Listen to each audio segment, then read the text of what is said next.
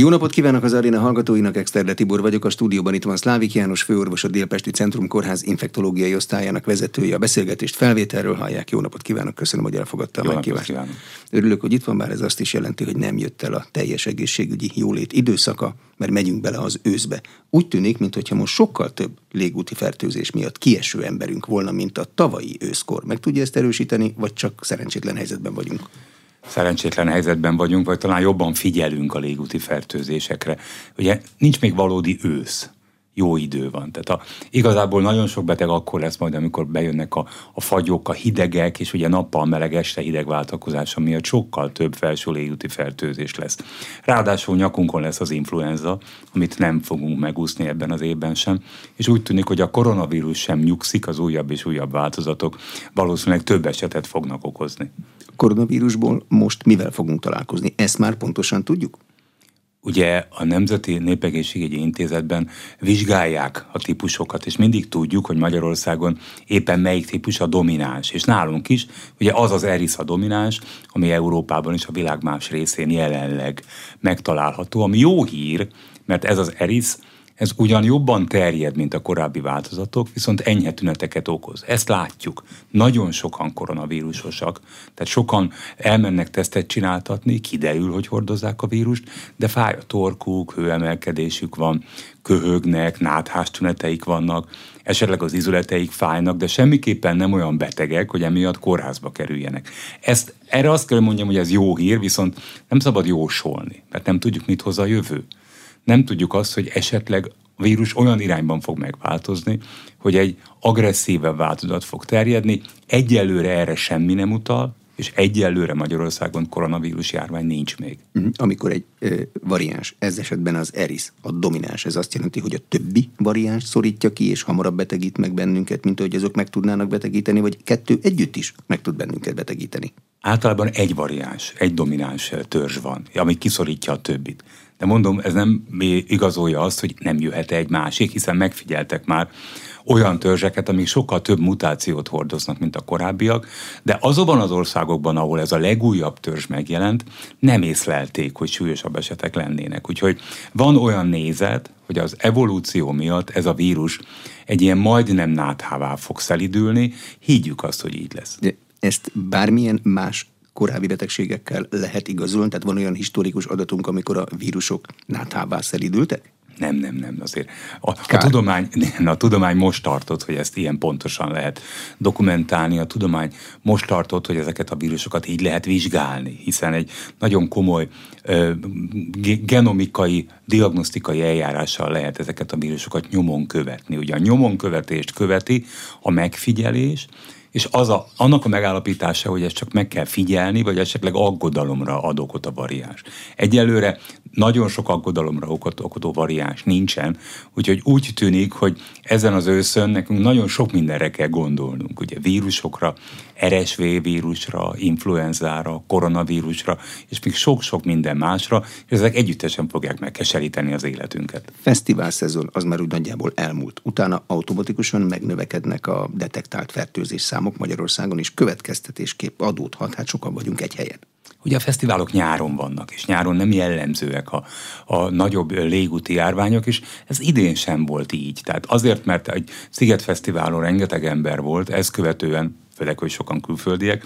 Ezt követően mi nem láttuk azt, hogy sokkal több beteg lenne. A fesztiválokkal az lehet a baj, hogy amennyiben nem megfelelőek a higiéniai viszonyok, akkor hasmenéses megbetegedések lehetnek, tehát erre azért a járványügy vigyáz, hogy ne legyen. Tehát a mai világban azért egy, egy fesztiválon nem fordulnak elő hasmenéses járványok sem. Az újabb és újabb variánsokat, a régebbi variánsok idején készült tesztek megmutatják? Sokan kérdezik tőlem, hogy annyit beszélünk a variánsokról, és elmegyek teszteltetni, hogy lehetséges-e az, hogy ezek a tesztek nem mutatják ki az újabb variánst. Nem lehetséges, a vírusnak egy teljesen más régióját célozza meg a teszt, úgyhogy ha valaki elmegy a patikába, és megvesz egy biztonságos tesztet, akkor biztos lehet abban, hogy ez igenis nagy valószínűséggel ki fogja mutatni. Tehát azért, mert új variánsról van szó, attól még a régi tesztek működnek. Tehát ami patikában kapható, akár nyalós, akár dugós, akár köpős, ez a három fő fajta van, ezek elvileg ki tudják mutatni?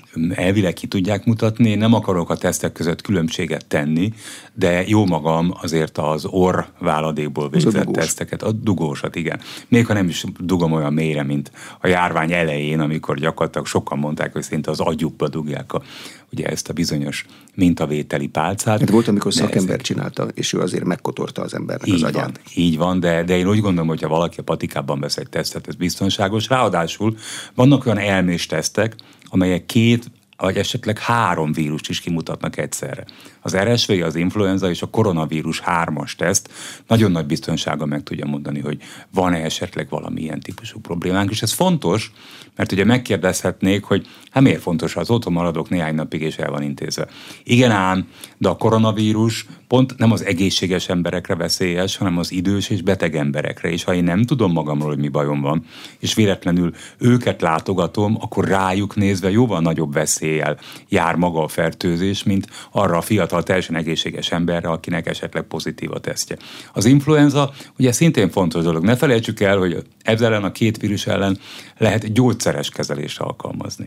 És a gyógyszeres kezelés a betegség elején életet menthet idős, rizikócsoportba tartozó embereknél, daganatosoknál, ugye mesepótló kezelésben részesülőknél, azoknak, akinek az immunrendszere gyakorlatilag borzasztóan károsodott, ez nagyon-nagyon hasznos dolog. Tehát érdemes tesztet csinálni. De milyen most a tesztelési hajlandóság? Most már jó ideje benne vagyunk a járványban, és volt egy olyan időszak, amikor szinte mindenhol mindenki tesztelt, a munkahely megkövetelte. Ez most, mint hogyha nem volna jellemző. Az ember, hogyha egy kicsit fáj a torka, nem kezd automatikusan tesztelésbe, vagyis nem lehet tudni magáról se, hogy fertőzött. Ez pontosan jól érzi. Az emberek már belefáradtak, egy kis koronafáradtság van rajtuk hallottuk, nem akarnak tesztet csináltatni, nem akarnak ezzel foglalkozni, hiszen látják ők is, hogy a, a vírus úgy alakult át, hogy igenis egy gyerekre, fiatal, egészséges emberre gyakorlatilag nem veszélyes. Éppen ezért miért teszteljek én?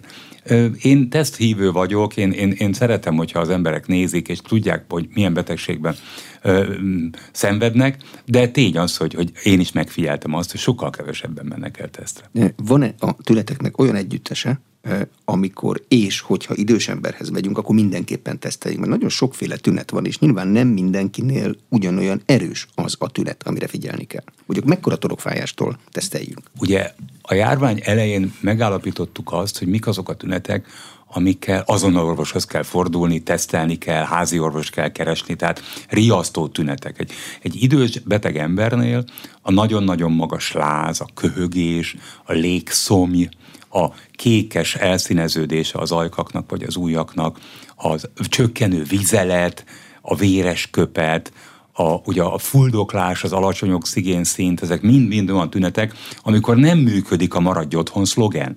Ugye a járvány elén azt mondtuk, maradj otthon. Nem igaz. Tehát, hogyha valakinek az immunrendszere károsodott, akkor minél hamarabb tessék orvoshoz menni, hiszen a kezeléseket a betegség tüneteinek az első öt napján kell elkezdeni. Akkor hatékony igazán. Tehát ezt, ezt azért tudni kell mindenkinek.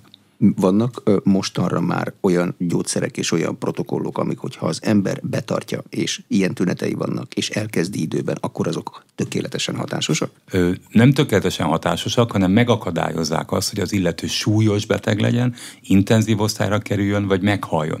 De ezt igazából csak a rizikócsoportba tartozó idős embereknél figyelték meg. Arra utalok, hogyha egy fiatal egészséges ember szedi ezeket a szereket náluk, náluk nem semmilyen előny nem fog bőle származni fiatal, magát egészségesnek tudó, mert ez sem biztos, hogy egészséges, csak úgy érzi, ott milyen tünetekkel kell orvoshoz fordulni. Nyilván az elkékülés, az oxigénhiány az egyértelmű, de mondjuk egy torokfájás vagy egy láz, mindenki másképp bírja a lázat. Van, akinek a 39 fok az már halál, van, aki azt mondja, hogy hát simán ki lehet bírni. Hát ezt ugye még a nagyanyáink is tudták, hogyha a gyerek kicsit lázas, vagy ha fiatal felnőtt egy kicsit lázas, akkor lázcsillapítót kell neki adni, ugye bőfolyadékot kell adni, és nem kell azonnal orvoshoz szaladgálni azért, mert ő magában lázas. Tehát ez azért maradjon is így, hiszen nem az az elsődleges, hogy egy, egy egynapos láz esetén mindjárt mindenki az orvoshoz szaladjon. De tény az, hogy a nagyon sokáig tartó láz, és itt azért egy hétre gondolok, a nagyon súlyos köhögés, a tüdőgyulladás, fulladásra utaló tünetek, amit azért telefonon meg lehet beszélni az orvossal, azért aggasztóak lehetnek, de hangsúlyozom, a jelenlegi variáns nagyon-nagyon ritkán okoz ilyen tüneteket. Nem biztos, hogy jó elmerülni a távgyógyászat rejtelmeiben, de köhögésből nagyon sok fajta van. Melyik a nagyon súlyos köhögés? A hurutos köhögés, a száraz köhögés, de abból melyiket tekintjük olyannak, hogy akkor már menni kell? A koronavírusnak erre a változatára sokszor sokáig, akár hetekig tartó száraz köhögés a jellemző. Tehát, hogyha valaki bizonyítottan koronavírus és sokáig köhög, ez megint csak nem egy olyan tünet, hogy a hosszú köhögés miatt ö, orvoshoz kell menni. Ezt akár telefonon is meg lehet beszélni. Nyilvánvalóan a véres köpet, nyilvánvalóan a fulladás azok az aggasztó tünetek, de, de hangsúlyozom, Ebben a variánsban ez nagyon-nagyon ritkán fordul elő. Kicsit ugye visszavetíti nekem a kezdeteket, amikor nagyon sok betegnek voltak nagyon súlyos tünetei. De hát hál' Istennek a vírus jó irányban változott. Tehát most egyelőre nincs olyan adat, ami azt mutatná, hogy szigorítások felé mennénk, kötelező maszkhasználat, karanténszabályok újra bevezetése, utazási korlátozások, amiket megtanultunk az első hullámnál. Ugye jelenleg Magyarországon nincs koronavírus járvány, nincs annyi eset, sporadikusnak hívják azt, hogy időnként felfelbukkan az em- a, a járvány különböző embereknél, vagy kisebb közösségekben. Nyilvánvalóan, hogyha ez járványos méreteket ölt, akkor valamit csinálni kell. Azt szoktam mondani, hogy egy járványtól nem félni kell, hanem fel kell rá készülni egyénileg és társadalmilag. Az egyéni védekezés jelenti azt, hogy amennyiben rizikócsoportba tartozó vagyok, nagyon vigyázok magamra, esetleg maszkot hordok, de mindenképpen beoltatom magam. A társadalmi védekezésnek pedig a része az, hogy legyen védőoltás, az van, legyen megfelelő védekező eszköz, ma már ez is van, és súlyosabb esetben intézkedéseket kell hozni. Az intézkedések ugye legenyhébb esetben látogatási tilalom, maszk használat az egészségügyi intézményekben, és aztán ezt lehet ugye még ö, fokozni, de ahogy, úgy néz, ahogy kinéz, de én nem szeretek jósolni, ahogy most kinéz a helyzet, nem lesznek ilyen intézkedések. Járvány matematikusok, ha elegendő adatuk van, akkor ők megmondják, hogy a dolog milyen irányban fog fejlődni. Így kell? Nem szeretek jósolni. Tehát igazából senki nem tudja megmondani, hogy mi lesz ebből. Jó példa erre az influenza. Egy influenza járvány se lehet megjósolni, mindig utólag derül ki, hogy ez most egy súlyosabb influenza járvány volt, mint a korábbi években, vagy sem. Ugyanez lesz a koronavírussal is. Előre nem fogjuk tudni megmondani, hogy milyen hullám lesz, milyen lesz a betegség lefolyása, hány eset lesz, mennyien fognak kórházba kerülni. Nyilvánvalóan, hogyha nagyon sok eset lesz, akkor statisztikai alapon több kórházi eset is lesz, de, de az arányokat tekintve látni fogjuk, hogy a vírus mennyire súlyos betegséget okoz. Említette az egyéni védekezést. Van-e arra már adat, hogy a korábbi oltás sorozat az most milyen védettséget ad egy új variáns esetén? Mindenki más, máskor vette föl. Nyilvánvaló, hogy az újabb variánsok ellen a korábbi oltások nem olyan hatékonyak, mint a korábbi variánsok ellen. De a senki nem vitatja, hogy valamennyi korona elleni védőoltás hatékony a koronavírus ellen. Ne felejtsük el, hogy itt azért egyfajta vírusról beszélünk. Úgyhogy azt szoktam mondani, hogy a, akiknek tényleg kell az oltás, 65 év fölött, és ugye a korábban említett rizikócsoportba tartozó emberek, ők vegyék fel, hiszen ezeknek az oltásoknak a védelme idővel gyengül. Tehát ahogy telnek a hónapok, hasonlóan az influenzához, a védelem gyengül. És egyelőre a védőoltás az, az az, amivel meg tudjuk előzni. Nyilvánvalóan, hogyha maszkot használ tömegközlekedési eszközökön, akkor védi magát. Tehát nem vagyok a maszkhasználat ellen, sőt örülök, hogyha idős emberen, vagy valamilyen immunsérült emberen maszkot látok, mert tudom, hogy ő megpróbál a legjobban vigyázni magára. Mindent meg kell tenni, és ennek része a védőoltás, ennek része a maszk használat, és ennek része az, hogyha beteg vagyok, akkor nem megyek más emberek közé, és nem fertőzök meg mást. Az életkor az könnyen érthető 65 év fölött. Azon kívül vannak-e olyan állapot vagy betegségcsoportok, amik besorolják az embert a veszélyeztetett körbe? Sajnos akik kórházba kerülnek, ők egy nagyon-nagyon jól körülírt betegcsoportba tartoznak. Tehát a vesepótló kezelésben részesülők, a hematológiai daganatos betegségekben részesülők, a kemoterápiában részesülők, egyértelműen az a csoport, akiknek olyan mértékben gyengítjük le az immunrendszerét az alapbetegségük miatt, hogy rájuk nagyon-nagyon kell vigyázni. De hát ez így volt a, a, a járvány korábbi szakában. Tehát ők, ők az a célcsoport, akinél még a védőoltás sem biztos, hogy teljesen meg tudja akadályozni a kórházba kerülést. Természetesen ezek statisztikák. Tehát nem mondjuk azt ma, hogy aki be van oltva, a százszázalékosan védett a koronavírus ellen. De azt mondjuk, hogy aki be van oltva megfelelő mennyiségű védőoltással, annál nagy valószínűséggel nem lesz súlyosabb betegség, sőt, ami nagyon fontos, és még erről nem beszéltünk, csökken a hosszú COVID előfordulásának a valószínűsége. Egyes országokban már nem a koronavírus tartják a legnagyobb problémának, hanem a hosszú COVID-ot. Ugye a hosszú COVID a gyógyulást követő különböző klinikai tüneteknek az együttese. Ugye agyi köd, lassú gondolkodás, köhögés, fulladás, gyengeség, ezek nagyon meg tudják keseríteni az ember életét, de ha valaki védőoltásokat fölvet, akkor kisebb valószínűséggel lesz neki hosszú COVID-ja. Erről külön szeretném majd kérdezni a hosszú COVID-ról, de még mindig maradva az oltásnál. Mi az oltás felvétel legjobb stratégiája annak, aki úgy gondolja, hogy rizikócsoportban van, és szeretne új oltást fölvenni? Most és ahhoz képest a következőt mikor, vagy mikor Ugye lesznek erre protokollok, de egyelőre afelé halad a világ, hogy hasonlóképpen az influenzához évente egyszer, körülbelül ebben az időszakban minden rizikócsoportba tartozó kapja meg mind a két oltást. A koronavírus oltást is, és az influenza elleni oltást is. Így tehet a legtöbbet azért, hogy ne legyen súlyos beteg. Arra van valami protokoll, hogy a kettőt távolítani kell egymástól, vagy ugyanabban az időpillanatban egyiket bal, másikat jobb karba? Ugyanabban az időpillanatban, így hát, van. Hát akkor megy. csak egyszer kell orvoshoz menni, ennek megvan a maga haszna. És ha valaki például trópusi országba utazik, akkor emlékszik arra, hogy ha elmegy az oltó állomásra, akkor akár öt oltás is egyszerre beadnak neki. Tehát az, hogy valaki mennyi oltást kap, ez egyáltalán nem kontraindikálja azt, hogy ezeket egyszerre is be lehet adni. Milyen oltások vannak most forgalomban vagy raktáron? Egyfajta, vagy lehet választani belőle? Mert korábban volt egy nagy vita arról, de ez nem a főorvos feladata nyilván ismerni a raktárkészletet, de mivel dolgoznak? Hát többféle oltás van most is forgalomban, és többféle oltást lehet kérni az orvosoktól. A tény az, hogy korábban erről volt vita ugye a hagyományos és a modern technológiai oltások között, de ne felejtsük el, hogy rengeteg olyan oltás van ma is a világban, amit mi használunk, és hagyományos technológiával készül, és senkinek nincsen vele baja. Tehát én soha nem voltam az, az ellen, hogy valaki a hagyományos technológiai oltást választotta volna. Abban van különbség az oltás hatékonysága között, és ez már egy ilyen technológiai kérdés, hogy milyen tűvel adják be? Mert vannak a gyors tűk, meg vannak a hagyományos típusú tűk, vagy csak érzet kérdése? Ez érzet kérdése, ráadásul a, a felé haladunk, hogy már ne kelljen tű. Ugye mennyivel kényelmesebb egy tapaszt föltenni, vagy szájon át bevenni egy oltást, vagy mikrotűvel bejuttatni. Tehát pont a, pont a tű, vagy a tűfóbia miatt ugye van egy olyan betegség, akik annyira félnek a tűtől, hogy emiatt nem oltatják magukat.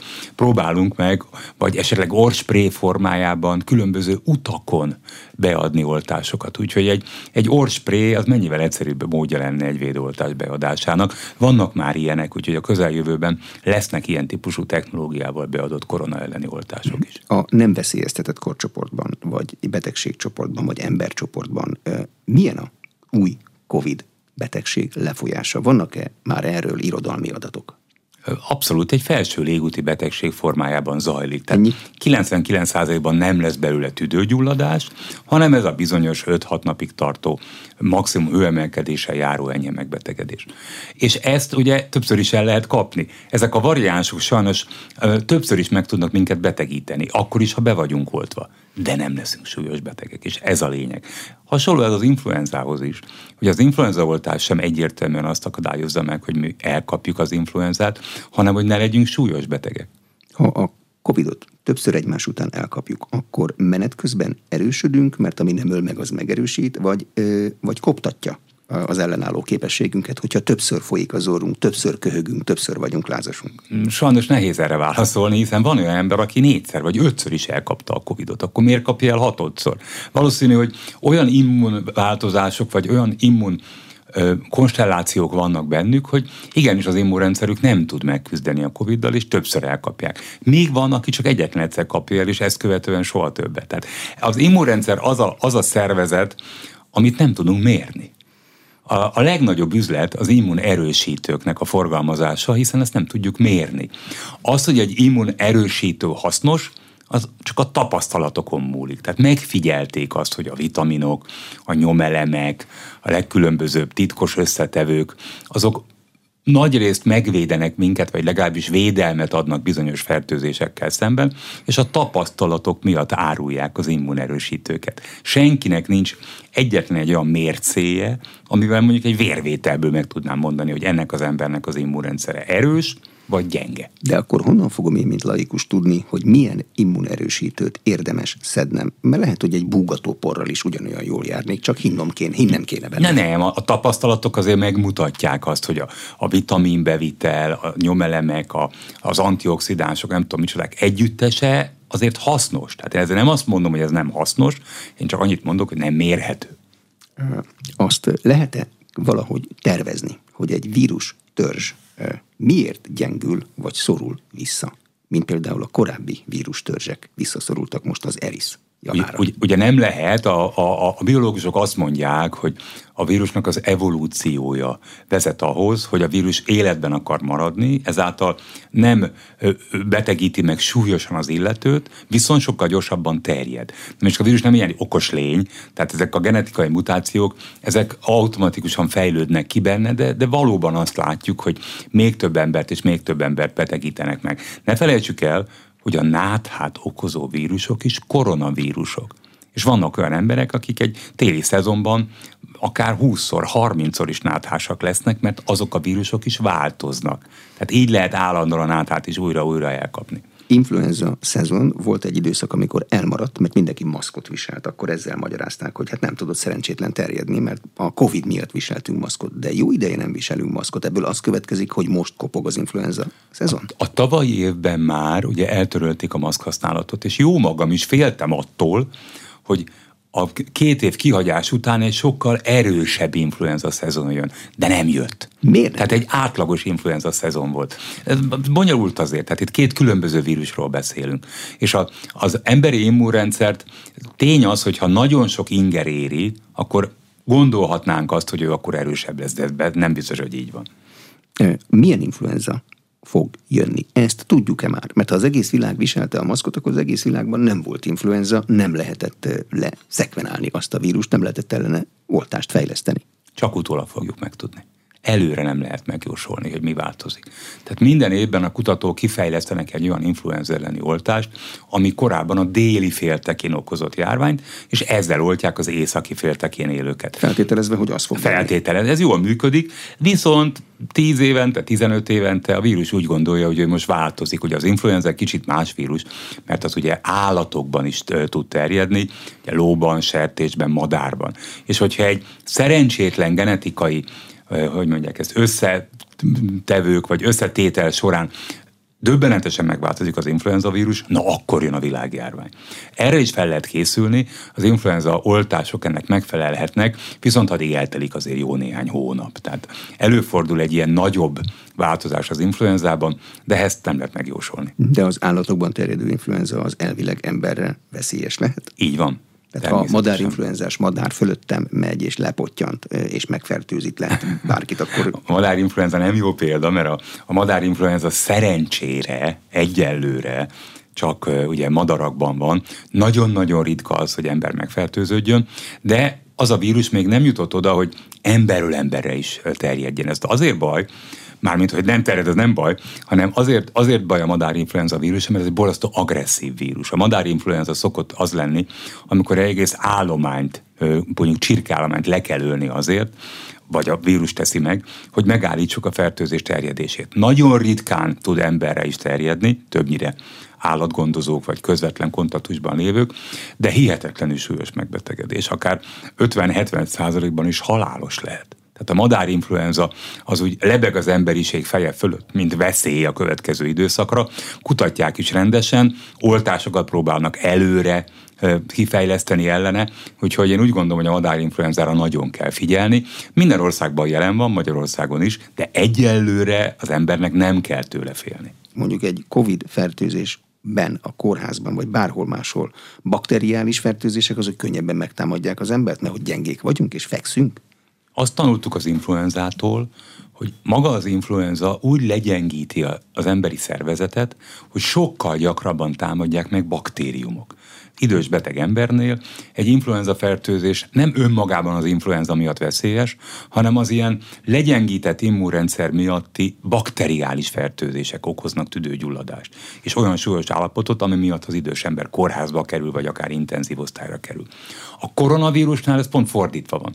Itt maga a koronavírus a gonosz. Tehát a koronavírus és az általa kiváltott immunmechanizmusok miatt lesz tüdőgyulladás, amiatt lesz a hosszú covid, a különböző szövődmények, tehát sajnos itt a vírussal kell megküzdeni a szervezetnek, és azt tudjuk, hogy egy antibiotikummal nagyon jól tudunk baktériumok ellen harcolni, a vírus ellen sokkal nehezebb dolgunk van. Ráadásul ez csak a betegség elején lehetséges. Tehát egy 4-5 7 napos megbetegedés esetén már nem a vírus dominál, hanem ez a bizonyos immun reakció. Ilyenkor már nagyon-nagyon nehéz vírust pusztítani. Természetesen tüdőgyulladás esetén mi mindig alkalmazzuk, sokkal nehezebb dolgunk van citokin vihar. Ezt tanultuk az első szakaszban, hogy ez pusztító hatású tud lenni. Ez így van. A koronavírus egyik legsúlyosabb szövődménye 7-8 nap után, mikor az illető már úgy gondolja, hogy jól van, a tüdőgyulladása gyógyul, akkor hirtelen viharos gyorsasággal ö, olyan tünetek lépnek fel, ami miatt sajnos intenzív osztályra szokott kerülni. Ezt is lehet kezelni, de ez már természetesen egy teljesen más típusú kezelés, különböző biológiai terápiákkal harcolunk ellene. Hála Istennek jelenleg ennél a variánsnál ez elvétve fordul elő. A post-covid tünetegyüttes, amit gyakorlatilag azt tanultuk róla, hogy az ember bármely szervét érintheti. Ez ellen mit lehet tenni? Tehát agytól a tüdőig, a lábig mindent. Aki oltást kapott, azoknál enyhébb a post-covid lefolyása, statisztikailag. Ez azt jelenti, hogy annak is lehet post-covidja, aki enyhe módon esett át a fertőzésen, nyilvánvalóan aki súlyos, pláne intenzív osztályos ellátásban részesült, nála súlyosabb post-covid van, de ugye ne, nem nagyon tudjuk megmondani azt, hogy pontosan mit okoz, hiszen valakinek a Covid után például nagyon hosszú ideig fáj a feje, és korábban nem volt, ő ezt úgy gondolja, hogy ez egy post-Covid tünet. De lehet, hogy nem. De lehet, hogy nem. Sajnos ennek a mérésére nincsenek megint csak semmilyen lehetőségünk. Tehát egy posztkódot nem lehet mérni, feltételezni lehet, és ugye ebből következik, hogy a kezelése sem könnyű. Tehát hogyan kezelünk, kezelünk valakitek a gondolkodással lelassult. Ugye ez rendkívül, még a tüdő elváltozásait különböző légzőtornával, beavatkozásokkal lehet, sprékkel, de a post-covid az egy nagyon-nagyon komoly gond. Egyes országok úgy tartják, hogy a post-covid már nagyobb probléma, mint maga a covid de erre próbálnak valamilyen eh, tapasztalati úton gyógymódokat kitalálni, mondjuk, hogyha valaki elvesztette a tüdőkapacitásának 30%-át egy két hónapos intenzív osztályos kezelés után, akkor azon a légző torna segít. Igen, illetve azért mi korábban tudtuk, hogy pont a COVID egy nagyon súlyos, hosszú távú szövődménye, úgy hívják, hogy tüdőfibrózis, a tüdő szöveteinek a, a, a, ugye a rugalmatlanná válása, az ellen vannak gyógyszerek. Tehát bizonyos posztcovid tüneteket tényleg tudunk kezelni, de hát jelenleg zajlik, ugye nagyon rövid idő ez még a, az orvostudományban, hogy egy-két éve van koronavírus járvány, vagy volt koronavírus járvány. Egyelőre még ma is nagyon sok mindent tanulunk. Látszik ez abból, hogy ugyan védőoltás rendelkezésre áll, de például a terápiában nagyon lassú a fejlődés. Tehát nagyon lassan jönnek azok a vírus ellenes szerek, amelyek mag- magát a koronavírus pusztítják. De ezt a vírus ellenes szer ugye akkor használjuk, amikor valaki már elkapta. Tehát az nem a védőoltás. Az elkapta, egy másik. és súlyos tünetei vannak, így van. Tehát, hogyha valaki elmegy tesztelni magát, és pozitív, és fiatal, egészséges, annak teljesen felesleges ilyen szert szednie nyugat-nílusi láz, a tigris szúnyogok terjesztik. Van kollégám, aki csapott le ilyet, el is tette magának emlékbe. Mekkora veszély a nyugat-nílusi láz? Itt. A nyugat-nílusi láz ugye egy vándormadarak által terjesztett ritkán előforduló megbetegedés, bár nem is olyan ritka. Ugye azt gondolnánk, hogy évente Magyarországon az az 5-6-10 konkrét megbetegedés, amit mi diagnosztizálunk, az nem sok. Igen, de a nyugatnílusi láz ellen az emberi szervezet termel ellenanyagokat, és ezek mérhetőek. És egy vizsgálatban a Duna-Tisza közén megnéztek egy populációt, hogy, hogy hány ember kapta el úgy a nyugatnílusi lázat, hogy nem is tudott róla. És kiderült, hogy kb. 0,1 százalék, tehát ezer emberből egy úgy esett át a nyugatnílusi lázon, hogy nem is tudta és ez a titka a nyugatnílusi láznak, hogy 80%-ban teljesen tünetmentes. Egy nagyon enyhe megbetegedés, ha egyáltalán tüneteket okoz. Körülbelül 20%-ban eh, lesz lázas, különböző tüneteket észlel magán, és alig 1-2 százalékban, többnyire idős beteg embereknél okoz agyvelő agyhártya gyulladást, ami viszont veszélyes.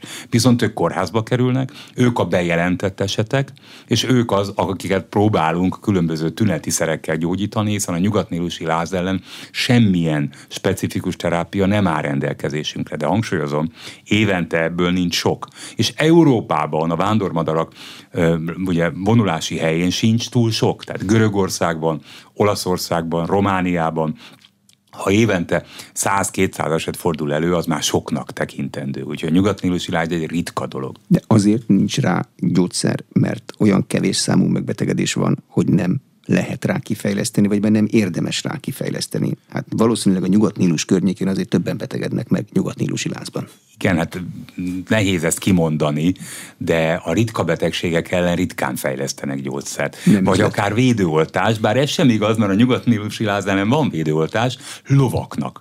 Ugye a nagyon drága versenylovakat próbálják úgy megvédeni, hogy egyrészt mm, igyekeznek vigyázni rá, hogyha szabadon van, másrészt a lovakat lehet oltani az embert nem oltják. Mhm. De a nyugat-nílusi láz, ugye mi a szúnyogokkal kapcsolatban kaptuk föl ezt a témát, és valaki azt mondta, hogy hát egy szúnyog az nem szúnyog, de tíz szúnyog az már szúnyog. Vagy akkor számláljuk majd a szúnyogokat, hogy melyik meg csíkos a lábak? Illetve Magyarországon úgymond őshonos szúnyogok, amiből van egy 8-10 fajta, és ők is e- egész jól meg tudják keseríteni az életünket azzal, hogy csípnek. A betegségeket valóban ez a tigris szúnyog terjesztheti, bár Magyarországon érdekes módon a nyugatnílusi lázat nem a tigris szúnyog, hanem egy szép kis hazai, itt, itt élő, itt éldegélő szúnyog terjeszti. Tehát a, a tigris szúnyogtól önmagában nem kell félni, de természetesen megfigyelni kell. És ez nagyon okos dolog, hogy be lehet jelenteni, hogy a biológusok lássák, hogy hol vannak, és lássuk azt, hogy most megtelepszik-e Magyarországon. Egyébként megtelepednek ezek a szúnyogok, hiszen ahogy melegszik Európa, úgy látszik, hogy északabbra, északabbra húzódnak azok a területek, ahol az ilyen, úgymond trópusi betegségeket terjesztő szúnyogok is meg tudnak telepedni. És itt aztán beszélhetünk a sárgalázról, a dengilázról, a sikungunyalázról, a zikáról, tehát olyan betegségekről, amik eddig csak a trópusokon fordultak elő. Viszont, ha ezek a szúnyogok Magyarországon is megtelepednek és megfognak, akkor van arra esély, hogy, hogy kisebb járványokat okozzon, mind ahogy Észak-Olaszországban és Dél-Franciaországban okoztak már a helyi szúnyogok kisebb sikungunya vagy, vagy zika járványokat. Erre egész egyszerűen figyelni kell. Tehát a jelenleg magyar szúnyogpopulációnál borzasztó ritka az, hogy valaki valamit elkapjon, például a nyugat-nílusi lázat, szerencsére nagyon ritkán, és szerencsére megint csak a károsodott immunrendszerű betegeknél okozza azt a bizonyos súlyos agykárosodást. De a szúnyog az megcsípi a vándormadarat, amelyik hordozza a vírust, és tele megcsíp engem, és így működik? Az ember nem is gondolná, hogy a madarat hol lehet megcsípni. Tollas. A szeménél, nem, a szeménél. nem, tehát a szeménél van olyan terület, ahol igen megcsípheti, és utána ugye szerencsétlen módon egy embert is megfertőzve átviheti, tehát nem csak embert, hanem lovat és egyéb emlősöket is meg tud fertőzni. Általában a vérszívó rovarokra kell gondolni, amikor azt kezdjük el keresni, hogy milyen trópusi betegségek jöhetnek hozzánk? Vagy invazív fajokat kell keresnünk?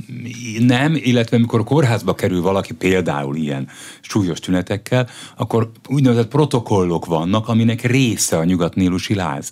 Tehát ilyen agyvelő agyhártya gyulladás számtalan vírus okoz, de igenis, amikor az ember ezt meg, meg, megpróbálja megvizsgálni, akkor benne van a nyugatnílusi láz, és derül ki így, hogy az illetőnek ezeket a súlyos tüneteit a nyugatnílusi láz okozza. Trópusi országokból érkező embereknél könnyebb dolgunk van, hiszen egy trópusi országból hazatérő beteg általában egy-két héten belül be, valamilyen megbetegedésnél igenis eszünkbe kell, hogy jusson, hogy esetleg behurcolt valamit. De hát itt nem csak szúnyogok által terjesztett betegségekről lehet szó, mint például a malária, hanem mindenféle másról is, ugye baktériumfertőzésekről, tró, gombákról, olyan trópusi betegségekről, amik egzotikusnak számítanak, Magyarországon borzasztó ritkák, Viszont Magyarországon a tova terjedés az, az, az egészen ritka. Tehát érkezhet Magyarországra maláriában szenvedő beteg, de az, hogy ezt a maláriát egy szúnyog átvigye egy másik emberre, az, az extrém ritka. Tehát akkor a másik ember érintkezéssel nem tudja a maláriát átvinni egy harmadik emberre. Ahhoz, hogy Magyarországon malária járvány legyen, ugye ezek a második világháború után még egy pár évig volt, aztán megszűnt, ahhoz a, a szúnyog populáció egy bizonyos részének hordoznia kell a malária kórokozóját. Ez nincs jelenleg, és én úgy gondolom, hogy nem is lesz. Magyarországon, Európában, most már Georgiában is kiszorult a malária. Egyesek szerint bizonyos területeken újra éled, Egyesek szerint ugye a rovarírtószer rezisztencia miatt, a háborúk miatt, a felmelegedés miatt fog még a malária gondot okozni, de Magyarországon azért erre csak akkor kell gondolni, ha valaki olyan országból jön, ahol ez előfordult, és ő nem védekezett ellene, nem szedett olyan tablettát, ami megakadályozza azt, hogy ő beteg legyen. Ha valaki ilyen országba utazik, akkor hány luk lesz a karján, meg hányféle tablettát kell beszedni? Én Nyilván attól függ, hogy hova megy pontosan. Mindenképpen javaslom. Ugye vannak védőoltási tanácsadók, ahol megnézik, hogy milyen országokba megy, megnézik, hogy ott milyen védőoltások szükségesek, és megnézik azt, hogy kell-e malária ellen valamilyen gyógyszert szedni. Ez nagyon fontos. A malária halálos tud lenni. Tehát, hogyha valaki hazajön egy trópusi országból, napokig, akár egy hétig, két hétig lázas, és nem fordul orvoshoz, akkor kialakulhat nála a maláriának egy olyan szövődménye, amit nem tudunk, vagy borzasztó nehéz meggyógyítani. Magyarul előre kell gondolkodni. Előre kell gondolkodni. A-típusú mágyulladás, hastifusz, sárgaláz, az egyetlen kötelező oltás a világon. Tehát, hogyha olyan országba utazunk, ahol a sárgaláz endémiás, kötelező magunkat sárgaláz ellen beoltatni. Malária elleni tablett, ezek mind-mind olyan fontos dolgok, amiket utazás előtt olyan két héttel kell tisztázni, azért, hogy ne keserítse meg a nyaralásunkat, mert többnyire azért ilyen országokba az emberek nyaralni mennek. De a háborús övezetekben terjedő járványok, kolera például van, a szennyezett vízzel terjedő járványok, a migrációval, ami egy tény jöhetnek a mi térségünkbe? Ugye a koleráról sokat beszélünk mostanában, mert pont a háborúk miatt, a melegedés miatt, a szennyezett víz miatt sajnos megduplázódott az esetek száma a tavalyi évhez képest, ami tragikus, hiszen a, a kolera egy jól megelőzhető betegség, van ellene oltás, akár szájon át bevett oltás. Ha tiszta az ivóvíz, akkor nincs kolera járvány de nem tiszta az ivóvíz. A kolera egy rendkívül gyorsan kialakuló megbetegedés, gyakorlatilag órákon belül az illető kiszáradhat, és akár meg is halhat. Ugye itt nincs idő arra, hogy, hogy az illető Afrikából, ugye akár Európa valamelyik országába behurcolja. De mást be lehet.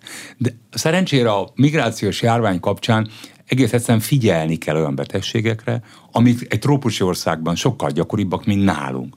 Gondolok itt a tuberkulózisra, a TBC-re, ami Magyarországon most már jóval-jóval kisebb számban fordul elő, mint évtizedekkel ezelőtt, de ezt ugye be lehet hozni. Gondolok itt olyan vírus megbetegedésekre, amik egy közép-afrikai országban, bocsánat, természetesnek, természetesnek számítanak, például az AIDS, a HIV vírus. Ugye ezekre figyelni kell. De a HIV vírust hogy lehet figyelni? Hát nincs az emberekre ráírva, hogy ők hordozzák-e a HIV Azokban a célországokban, ahol a menekültek letelepednek, ott ezt meg kell nézni.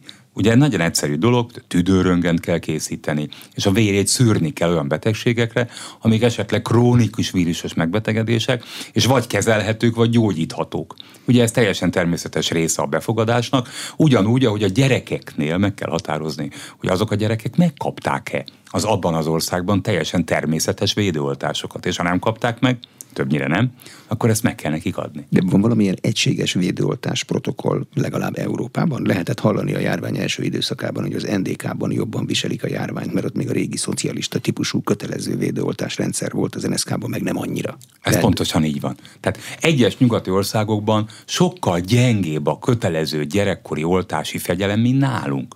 Tehát szokták mondani, hogy változik az egészségügy. Igen, de szerencsére ez a gyerekkori védőoltási rend, ez szigorúan be van tartva és tartatva, és emiatt van az, hogy Magyarországon nem fordulhat elő olyan mondjuk kanyaró járvány, Mint Romániában. Ami, ami New Yorkban, Romániában, Olaszországban. Más az oltási rend. Van olyan ország, ahol nem kötelező a gyermekek oltása, ami tragédia, mert például fölütheti a fejét olyan megbetegedés, mint a szamárköhögés, a kanyaró, amire mondhatnánk, hogy egy, egy jó indulatú betegség, de ez nem igaz. Mind a kettőnek nagyon-nagyon súlyos, akár halálos szövődménye is lehetnek. Gyerekek Covid és influenza elleni oltására most milyen szabályok az irányadók? Én úgy gondolom, hogy egyelőre a vírus evolúciónak ebben a szakában a gyerekeket lehet békén hagyni és a fiatal egészséges embereket is. Tehát semmi nem utal arra, hogy ez a koronavírus változat oltással vagy anélkül súlyosabb megbetegedéseket okozna. Ez nagyon-nagyon jó hír, ráadásul ne felejtsük, az emberek nagy része átesett rajta.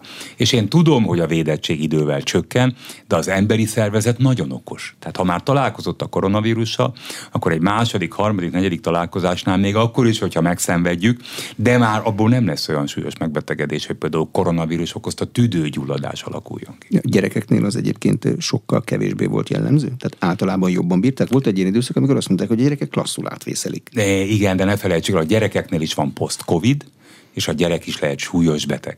Tehát én abszolút védőoltás párti vagyok, ami ellen van védőoltás, és ami ellen bebizonyították, hogy a védőoltás hatékony, azt tessék használni. Nincs feleslegesen beadott védőoltás. Koronavírus ellen kifejlesztett védőoltások mellékhatásai, azok látszanak-e már, vagy telte el annyi idő az első sorozatok óta, hogy erről van adat? Hát van néhány dolog, ami kétségtelen. Kétségtelen, hogy fiatal, elsősorban fiúknál a védőoltásoknál ö, gyakoribb lett például a szívizomgyulladás. De hát ezt ne felejtsük el, hogy a gyakori az egy nagyon nagy relatív fogalom hiszen maga a koronavírus is képes szívizomgyulladást okozni, és az ezerszer gyakori, mint amit a védőoltás létrehozott. Ezt el lehet különíteni, hogy mi miatt van, hogy az oltás miatt van, vagy a Covid nagyon fertőzés nehéz. miatt Nagyon van? nehéz, nagyon nehéz. Ugye itt a statisztikákat kell nézni, tehát ahogy telik az idő a védőoltások beadásával, nyilvánvalóan ezeket jelentik, és a jelentésekben föltűnik, hogy valami azért gyakoribb, például a hölgyeknél a menstruációnak az összezavarodása. És ma már kijelenthetjük azt, hogy igenis összezavarja a menstruációt. Igen ám, de azt is megnézhetjük, hogy hány százezer vagy akár millió ember életét mentették meg a védőoltások. Tehát a mérleg serpenyőjébe kell a két dolgot tenni, és el kell dönteni azt, hogy most melyik fontosabb, és úgy tűnt, vagy úgy tűnik még mindig, és most már azért nagyon sok idő eltelt, hogy a védőoltás sokkal fontosabb. Ne egyre többen találkozunk, és ez is lehet, hogy csak egy anekdotikus adat gyomor- és bérrendszeri fertőzésekkel. Ez a, kezdődik az iskola, vagy mitől? Meleg van, meleg, van, meleg, meleg, meleg van, ugye szokatlanul meleg van. Tehát ez a szeptember ez szokatlanul meleg volt, és, és nyilvánvalóan a melegben bizonyos dolgok jobban megromlanak, többször van az embernek hasmenéses megbetegedése. Nincsenek egyéb oka. Tehát Magyarországon semmi nem utal arra, hogy ezek a fajta megbetegedések szaporodnának, sőt, ugye nem lehet nem látni azt, hogy ki kevesebb szalmonella járvány van. Hát az én fiatal koromban ilyen heti rendszerességgel voltak szalmonella járványok. 560 forint egy gombócfagylalt. Hát hogy lenne olyan sok számon Egyrészt, másrészt a, vannak olyan szigorú ö, élelmiszer higiéniai szabályok, amiket nagyon szigorúan betartatnak, és azok nem engedik meg azért, hogy, hogy nagyobb ö, járvány legyen. Még így is néha-néha előfordul, de az inkább szenzációszámba megy. Amikor ilyen gyomor és bélfertőzése van az embernek, akkor utána ö, van valami szabály arra, hogy meddig kell diétáznia, vagy hogyha már kicsit jobban van, akkor jöhet a pacal. Erre nincsen szabály. Előtte. Arra kell figyelni, hogy, igen, arra kell, arra kell csak figyelni, hogy azért vannak ebből súlyosabb változatok. Egy, egy szalmonella, a magas lázzal, a hányással, a hasmenéssel, különösen idős betegembernél tud súlyos megbetegedéseket okozni. A vírusos hasmenések pedig inkább a járványokra jellemzőek. Ugye egy időben hallottunk a kalici vírusról, a rotavírusról, az ellen egyébként van védőoltás. Ezek mind-mind olyan vírusok, amik kisebb járványokat okoznak, de ilyen néhány napos tünettel, diétával ezeket szépen át lehet vészelni. A rotavírus az gyerekeket nagyon, főleg a kicsiket nagyon meg tudja viselni. Igen, de tudjanak a szülők róla, hogy van ellene védőoltás, és mint mondtam, én vagyok annyira védőoltás párti, hogy javaslom a, a, az, az újszülötteknek a rotavírus elleni oltást is. Orvosi adat van-e arra, hogy az emberek mintha szabadságukra időzítenék a betegségeiket? Kihúzza a melót, és utána az első nap a szabadságán meg kifekszik. Ez véletlen lehet, véletlen. de én is hallottam erről, hogy, hogy az első nap beteg lesz. Hát ugye nyilván nem lehet azt mondani, hogy bizonyos betegségek nem függenek össze az embernek a lelki tényezőivel, és hogyha én elmegyek szabadságra, akkor azért lelkem az ugye megváltozik jó irányban, de lehetséges, hogy emiatt pont az immunrendszerem gyengül le, és kapok el valamit. Nem, ez véletlen, ez véletlen. Az AIDS gyógyítása az haladt előre az elmúlt 30 évben, mert az úgy indult, hogy halálos, és most pedig egy élhető állapotnak tűnik. Keveset beszélünk róla, pedig a fejlődés ugye az 1900-as évektől fogva ugye robbanásszerűen haladt előre, ami azt jelenti, hogy ma már akár napi egy tabletta beszedésével ezt a betegséget túl lehet élni, családot lehet alapítani, teljesen egészséges gyereket lehet szülni. Ma már a tudomány ott tart, hogy ezek a többnyire fiatal emberek, akik szedik a gyógyszereket, nem minden nap szedjék be a tablettákat, hanem legyen egy olyan módja a gyógyszer bejuttatásának, ami esetleg két havonta viszi orvoshoz, például injekcióban. Tehát ma már egyes európai országokban van olyan injekció, ami hasonlóképpen a fogamzásgátló injekciókhoz, két havonta egyszer beadva ugyanúgy megvédi őt attól, hogy beteg legyen, mint a minden nap bevett tabletta. Ugyanolyan sokan nem tudják betartani azt, hogy minden nap szedni kell.